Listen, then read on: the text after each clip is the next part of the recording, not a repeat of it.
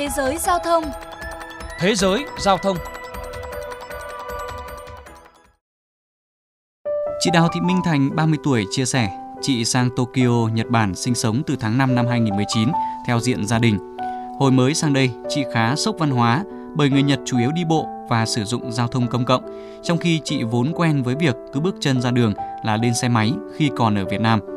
Thế nhưng chỉ sau một thời gian, chị đã hiểu vì sao mà người Nhật thích đi bộ đến thế. Sau một thời gian dài sống ở đây, rồi sinh em bé ở bên này, thì mình cảm thấy là cái giao thông công cộng ở Nhật rất rất là thuận tiện và nó hỗ trợ rất là nhiều cho cái người tham gia giao thông. Ví dụ như là luôn luôn có những cái phần đường dành cho người đi bộ riêng và có cái lan can để ngăn cách giữa cái phần đường dành cho người đi bộ và phần đường dành cho xe ô tô. Ở trên đường ấy thì có những cái gờ để dành cho những cái người bị khuyết tật có thể nhận biết được là chỗ nào là đường dành cho người đi bộ ở những ngã tư đèn giao thông khi mà sang đường thì thiết kế những cái nút bấm để xin ưu tiên cũng như là có những cái nút bấm để khi mà người khuyết tật người ta bấm vào đấy phát ra những tiếng kêu để người ta có thể dựa vào cái âm thanh đấy để có thể đi đúng cái phần đường của mình. Theo chị Thành, giao thông ở Nhật Bản rất ưu tiên cho người đi bộ.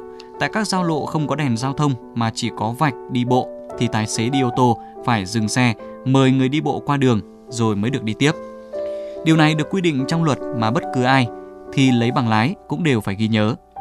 Bên cạnh đó, hệ thống tàu điện ngầm, xe buýt rộng khắp, hiện đại cũng giúp người dân sẵn sàng từ bỏ phương tiện cá nhân, không ngại đi bộ và sử dụng giao thông công cộng.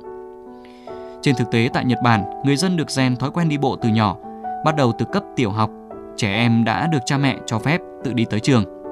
Còn nhớ trong một phóng sự được đài CBS của Mỹ thực hiện cách đây vài năm tại Nhật Bản, câu chuyện về những cô bé, cậu bé Nhật Bản hàng ngày tự mình đi tới trường mà không cần sự hỗ trợ của cha mẹ khiến nhiều người phải kinh ngạc. Từ 5 rưỡi đến 6 rưỡi sáng các ngày trong tuần, giống như các em bé tiểu học khác, sau bữa ăn sáng tại nhà, Ryuhei Sato, một bé trai 7 tuổi sống ở Tokyo, đeo chiếc ba lô, tự mình di chuyển 55 phút để tới trường. Trong đó có 10 phút đi bộ từ nhà tới sân ga và nhiều lần đi bộ để chuyển tàu rồi từ sân ga tới trường. Cô Yumisato, mẹ cậu bé cho biết. Ban đầu tôi cũng lo lắm, nhưng tại Nhật Bản cha mẹ đều khuyến khích con tự tới trường. Tại trường của Sato, đây là quy định bắt buộc. Cũng chính bởi thói quen đi bộ được xây dựng ngay từ nhỏ nên người dân Nhật Bản được xem là thích đi bộ nhất thế giới.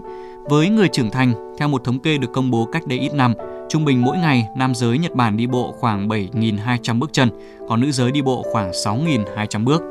Đa phần họ dùng cách di chuyển này để đi từ nhà tới bến tàu điện ngầm, bến xe buýt và đi từ bến tới văn phòng. Chỉ tính riêng 23 quận nội đô của thủ đô Tokyo, mỗi ngày có đến 28 triệu lượt người sử dụng các phương tiện công cộng để đi lại.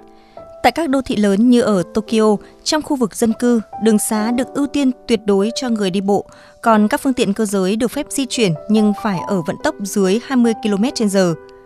Chính quyền địa phương cũng mở các đường đi bộ không rào chắn, cho phép mở rộng vỉa hè dọc các tuyến đường huyết mạch và đường chính khác. Tùy thuộc không gian đường, một số nơi có vỉa hè đủ rộng để hai xe lăn di chuyển cùng lúc. Nhật Bản cũng xây dựng nhiều tuyến đường đi bộ ngầm dưới lòng đất, kết nối các khu vực dân cư đến các nhà ga, đồng thời xây dựng cả những tuyến phố thương mại ngầm để tạo điều kiện thuận lợi cho người đi bộ. Một trong những khu đi bộ thương mại gần tàu điện ngầm nổi tiếng nhất thế giới là Shibuya của Tokyo có 10 ngã rẽ và 5 vạch kẻ đường dành cho người đi bộ.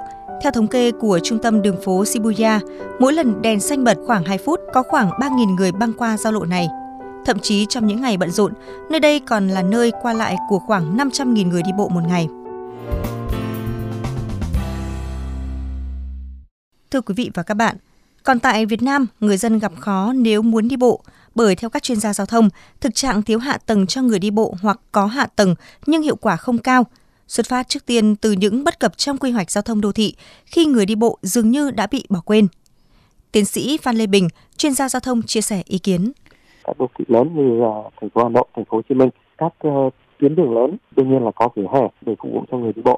Tuy nhiên, trong rất nhiều trường hợp các vỉa hè này bị uh, lấn chiếm bởi việc đỗ xe máy hoặc là à, bán hàng kiếm không gian cho người đi bộ trên vỉa hè hoặc à, mất hết hoặc rất là hạn chế. Tôi nghĩ đây là một khuyết điểm rất lớn à, trong à, quản lý đô thị. Tiến sĩ Phan Lê Bình cũng cho rằng bên cạnh việc tạo không gian cho người đi bộ thì cần xây dựng một hệ thống giao thông công cộng thuận tiện như xe buýt, đường sắt đô thị kết nối hợp lý với hạ tầng dành cho người đi bộ. Có như vậy người dân mới có thể từ bỏ phương tiện cá nhân, từ đó hình thành thói quen đi bộ. Đến đây chuyên mục Thế giới giao thông xin được khép lại. Cảm ơn quý vị đã dành thời gian lắng nghe.